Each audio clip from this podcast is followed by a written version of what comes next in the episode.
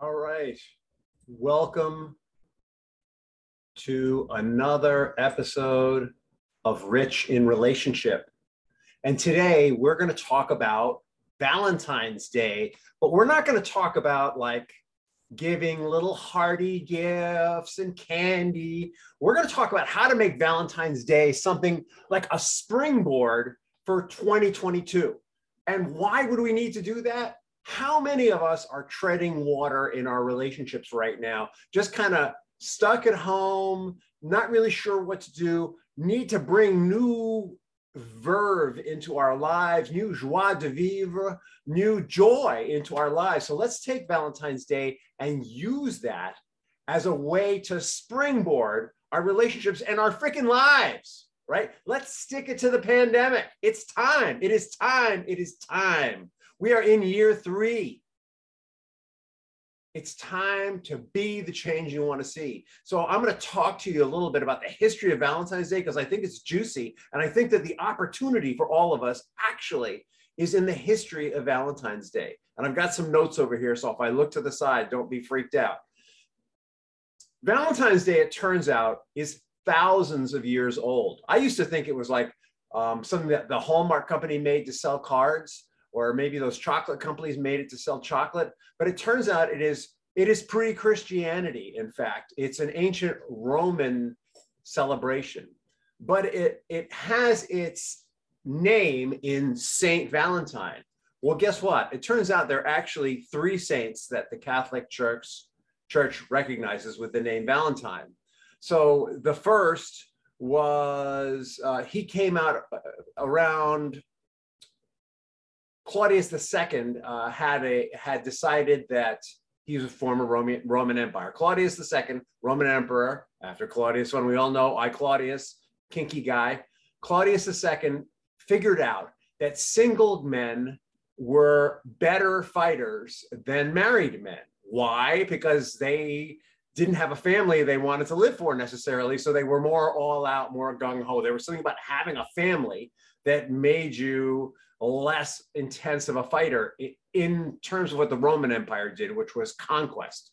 Actually, in real life, if you're defending your own land, if you're being attacked, it turns out married men are like willing to die for their families in a way that single men are not. So, but if you're into conquest mode, like Claudius was, he wanted single men. So he made a law that no one could get married, right? Makes perfect sense, right? Keep those men from getting married, send them to the front, go conquer some countries, you know, expand the empire. That was his thing. Well, the first Valentine went and kept marrying people despite the law. And of course, Claudius killed him for it, and he is a Catholic saint as a result. There's a second saint. Uh, it was actually the Bishop of Turin, who was also named Valentine, who is actually the namesake of this. And his stories are a little less juicy. Um, there's rumors that he wrote love letters while imprisoned. And then the third Valentine uh, helped Christians to escape persecution in the Roman Empire. Uh, just, you know, after Christianity kind of got started. And so he was made a saint. And so these are the three Valentines. But the actual holiday has its roots in something called Lupercalia. Luper, Lupe being the wolf, right? And Rome was the story of Rome is that Romulus and Remus were suckled by wolves, and that's why they're so fierce. So it's a celebration of the fertility of wolves because Romulus and Remus, who founded Rome, ended up being some fierce dudes, right? And it's a fertility celebration. And it's all about it occurs in February. So it's kind of like we're going to make sure everything's good for this, everything's fertile for the spring. We like, we want to have good crops, we want to have lots of babies and all that good stuff. And, and the, the celebration there, the ritual there was that women would put their names in a bucket and men would pull their names out and they'd hang out for a year. And very often those unions would and in marriage. And so you can see how all of this is kind of given flavor to how we celebrate Valentine's Day today. You know, we see it as romantic, like the the Bishop of Verne, uh, Tern, excuse me, who wrote love letters from jail. We see it as um, empowering, you know, helping helping people to escape injustice. Well, not so much about our, our Valentine's Day, but it has that element to it. Uh, we see it as a celebration of union, uh, you, you, know, sort of the antithesis of Claudius II saying, you will not get married. And it comes out of this tradition of fertility, this tradition of preparing for the spring. So I'm going to advocate that this Valentine's Day, we prepare for fertility, prepare to give birth. Not necessarily to children. You probably have enough of those to last you for the pandemic, though some of you may want to have children. And if you're in it for that, I'm saying go for it. I mean, I've had six kids myself, and it's children are awesome. You know, I, I, we've given birth, we've adopted, we've remarried, the whole thing. Lots of ways to have kids. But if you're not into the kids thing, think of this as an opportunity to rebirth your marriage or rebirth your relationship or rebirth your lives together, your future together. And why would we need to do that? We've been going through two years of squish, right? The pandemic has squished, squashed, squashed so much of our dreams. How how about that dream to travel? Like, are you thinking, are you even considering doing a world tour right now? How are you feeling about cruise ships? Uh, like, you can travel right now, but if you're willing to be really careful about it, you can travel with your mask uh, and you land in, uh, uh, preferably not a hotel, or if you land in a hotel, you you hide out a lot. You don't, you're always masked. You're careful about who you meet. You're careful about who you talk to. That is not travel as we knew it. So, how much would you like to re enliven your life? And I'm not saying, I'm not advocating for giving birth to mad release of risk management. I'm saying give birth to a new life in this third year of the pandemic so that you're starting to march into a period of fertility, march into a period of growth, march into a period of success, march into a new, a newly energized relationship, a newly romanced relationship. You know, I, I was writing a piece, co-authoring a piece for an article about why do relationships lose steam and what's happened in the pandemic is there's two maybe three kind flavors of relationship there are high conflict relationships and those high where both people are conflicted and what's happening in a lot of time in those high conflict relationships is if they don't get help from someone to figure out how to resolve the conflict they end up splitting up right? If you're fighting all the time and it's toxic, toxic, toxic, you don't want to stay together. If you get help and learn how to break off the toxic exchange, I've worked with a lot of couples on this, helping them end the fight, which is kind of the tagline here, so that they can have caring communication and work through difference in a constructive, creative way. They can deepen their empathy and deepen their sense of trust in the process, then you can move forward to something that's got juice, that's fertile, that's going to give birth to something new. Or if you're not in that genre, if you're not both people in high conflict, maybe one or both of you is conflict avoidant. And so, what that does is when we avoid conflict, that shuts down all communication that has opportunity in it. Why?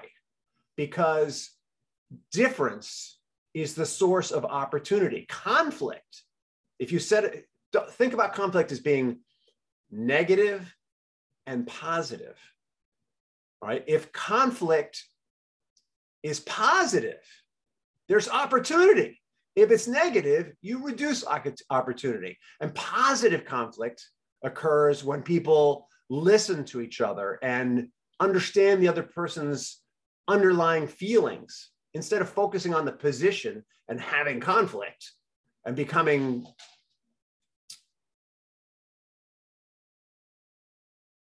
what's the word uh, stuck or committed to uh, a certain position without any change or shift then we're back to that destructive thing. So if one person if you're avoiding conflict all right you're avoiding the destructive thing but you're also avoiding the good thing right? And so where there is no conflict there is no growth. And so the advice to couples that were having no conflict because one or both were conflict avoidant had to do with reestablishing communication, with doing activities that both people enjoyed uh, so that they could focus on things outside together, reestablishing communication about interests, reestablishing communication about hobbies, reestablishing communication about talents and skills and dreams in life, and things, things that were unlikely to create conflict. Uh, driving together, running together, cleaning the house together without getting into any arguments about what clean means or what the best way to clean is, uh, exercising together, painting together, whatever, any kind of activity together is going to help you feel safer about communicating because you're focused on something else. Another piece of advice was to have a safe word. Uh, like avocado or clementine or cranberry that you both agree on, that when that word is said, you're going to take a 20 minute break so that you're not engaging in destructive conflict or an hour break, break, but it's a break so that you can return to the thing you disagreed about with a calmer mind. And the last piece of advice was to really work at listening to one another uh, when the one person is explaining a reason for their point of view, what their value is, what it represents them, the other person's job is to listen and reflect it back and make sure that they get it.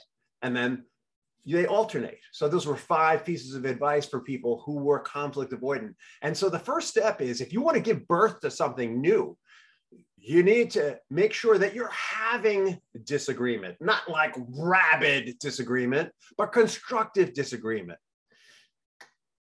The first area of disagreement is probably going to have something to do with what's safe. And so I don't want you to jump into that. And, you know, for some of you, even before, sorry, I made the camera shake, even before you get into a conversation about disagreement, for some of you, giving rebirth, uh, becoming fertile ground for new ideas might start with doing some personal work. Like maybe you need to start, uh, you know, if your uh, if your battery is not charged, if you as an individual are not 100% in your life, it is so much harder to show up for another person. If your batteries is not charged and if you're not 100% feeling good about yourself, it's really more challenging to take in a point of view that's not in complete alignment with yours and understand what parts of that point of view are in alignment and what parts aren't and how to resolve the parts that aren't. If you're not 100%, we're much more easily triggered. So for some of you, this leap into fer- fertility for Valentine's Day might be maybe you're both going to go, uh, you're going to support one another in a personal care month week, year. You know, what, what do you need to do for your body to have it be healthier? Like, how, how do you charge that battery? How are your sleep habits? How are your eating habits? Are you exercising well? Uh, what are you doing for your appearance? You know, are, are uh, do you need to? Are, you're not taking care of your skin. You know, I recently found out my skin was incredibly dry, and as a guy, I was going to be really butch about it. Oh, men don't use cream, and Yet I found out that when I started using cream, my skin felt so much better and I didn't feel itchy. And when I you know, took off my clothes, I wasn't seeing dry, peely skin. And my body felt so much better when I used moisturizing cream on it. I felt better. It's about that. It's about doing what you need to for your body so that you feel better about yourself, about your body, so that your body is a temple for you and for your connection to your higher power or everything else. It's the seat of your inner divinity, that spark that connects you to the rest of life. And because it's a temple, you want to take maximum care of it, right? Yeah. And plus, you get to feel good. So maybe it's about your body. Maybe it's about your emotional state. Maybe you've allowed yourself to become a zero to 60 person way more than you like to. I mean, we all get triggered, right? But the question is, are you becoming, after two years of pandemic, are you becoming more triggered more often than you want to? Are you feeling a little off the wall? Maybe you need to work on your EQ, your emotional intelligence, or maybe it's not about emotions, maybe it's about resilience. Maybe we all, as part of our fertility, our explosion into 2022, we're going to work on our resilience. And resilience is grounded to a large extent in emotional intelligence and managing our feelings and managing our triggers and being in touch with our emotional self and allowing ourselves to both have the feelings and move forward in our lives at the same time allowing us to have the feelings instead of them having us. Like when a feeling has us, we are almost not in control. If you get really angry and you allow that angry to explode, you're almost uh, it's taking you and you have no idea where it's going and what's left in your wake is destructive whereas when you choose to have have your anger in a way that feels like you're in the driver's seat you can experience the anger and express it in a way that's not destructive of others and still feel like you're in control of what's going on in your own mind. So when the feeling has us, we're out of control when we are having the feeling, we're in control, expressing it in a way that's healthy and can be received by another person and allows us to release it and move on. And when we do it the other way, when the emotion has us, that's when we build up resentments. That's when we build up frustrations. That's when we're just angry about so much. We're angry at the government. We're angry at the schools. We're angry at our partners. We're usually angry at our partners because they love us and we feel safer having our angry with them. And plus, it's a place where maybe some change might actually happen. Well, expressing that in a way that's healthy and respectful of others is the challenge. That's the challenge of EQ. So, how much work do you need to do in that area? How about your intellect? Maybe you've been neglecting your intellect. Do you know that you can actually improve your IQ through mental exercises. Studies show that you can up your IQ as much as 30 points by challenging your mind, challenging your brain. There are studies that show that people who do crossword puzzles that they're less likely to slip into dementia, for example. Challenging your brain, exercising your brain, super important. How about your spiritual condition?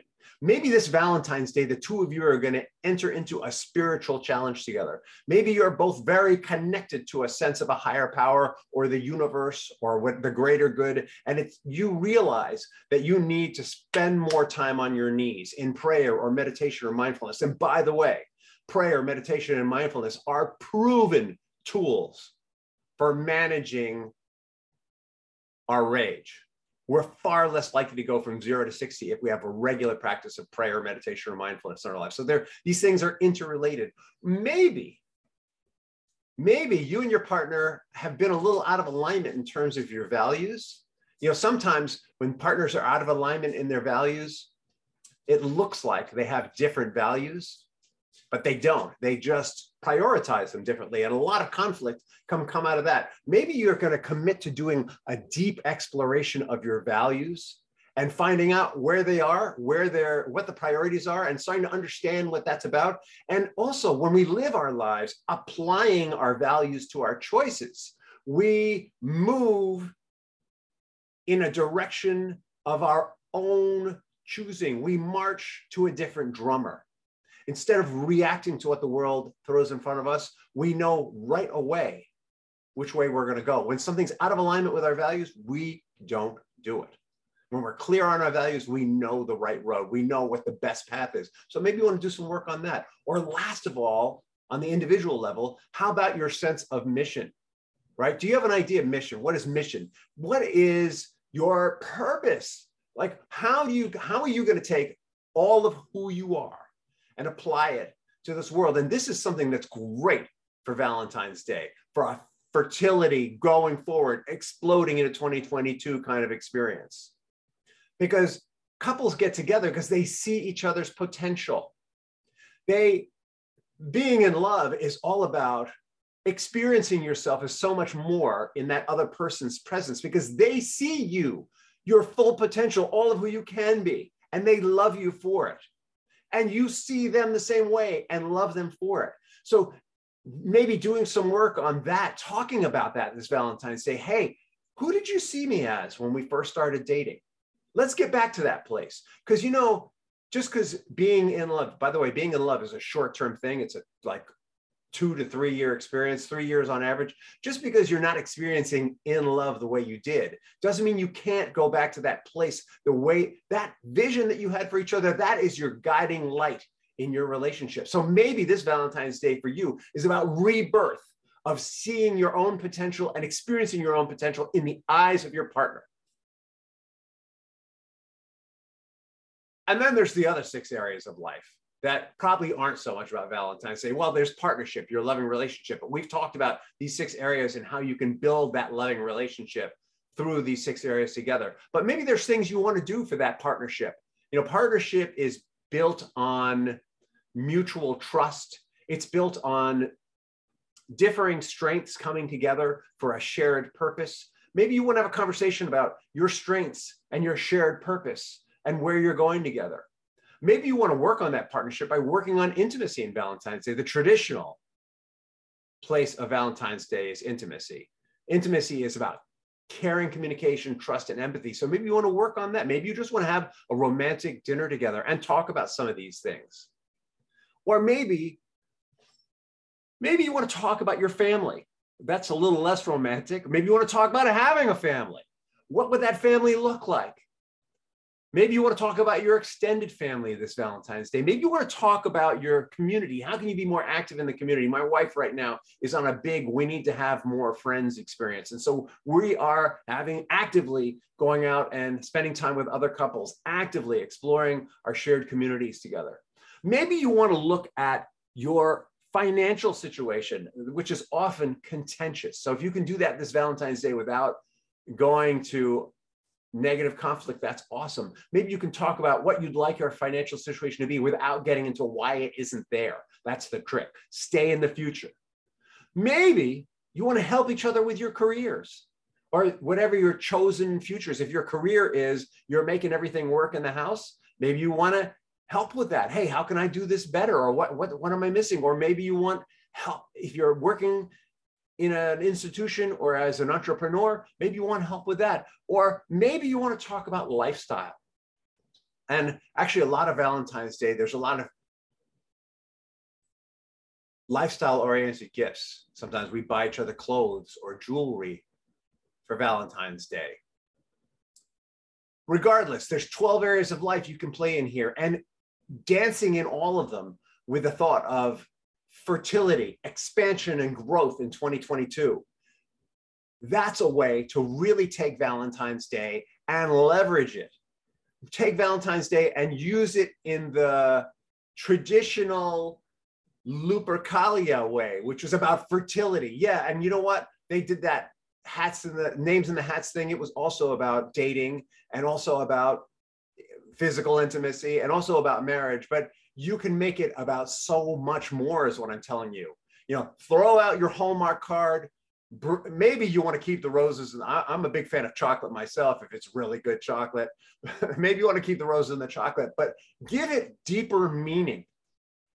And i want you to know that if you're not sure how to take these things that you're talking about and use them as leapfrogs into your future because you're not sure about 2022 we are delivering content for the next four weeks all about how you can take your life and make it even more amazing in 2022.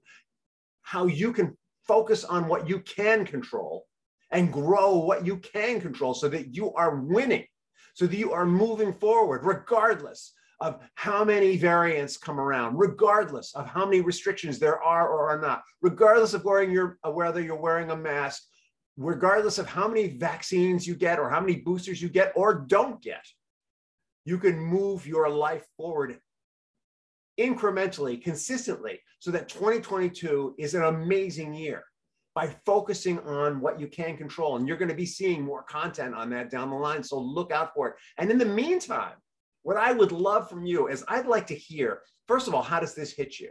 Right?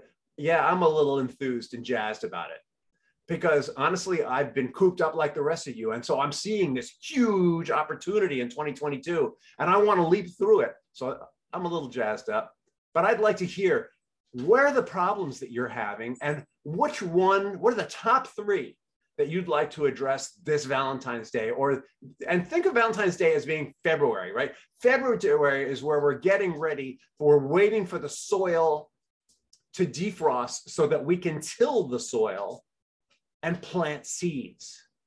And technically, we don't plant seeds in the Northeast, which is where I am, until uh, mid-April, end of April, because there's a possibility of frost. So you've got some time on this. Think of Valentine's Day as a jumping off point. A jumping off point for your relationship, a jumping off point for your partnership, a jumping off point for your family, your immediate family, a jumping off point for your extended family, for your community, for your finance, for your career, for your lifestyle, a jumping off point for you as an individual, where you can declare how you're going to charge that battery, how you're going to make your body a temple or honor it as a temple. It already is a temple. How you're going to develop your emotions, your intellect, your spirit, your values, your missions. Think of it as an opportunity to get really clear and decisive and support one another with it. And let me know where the areas where you want the support, because I will speak to your need. Let me know what you want to hear about, and I will give it to you. Right? That's my jumping off point. My commitment to all of you is to share with you all the knowledge and experience I have helping couples, helping individuals, helping families so that you thrive, so that you have a family success spring in 2022. And watch out for the Family Success Spring event coming up. Uh, as usual, you can direct message, you can private message me, you can email me at rich, R I C H, at richinrelationship.com, R I C H I N R E L A T I O N S H I P.com. Reach out to me, let me know what's going on so that we can all take this opportunity this fertility opportunity to prepare the ground, prepare ourselves as we prepare the ground for an amazing 2022. Thank you so much.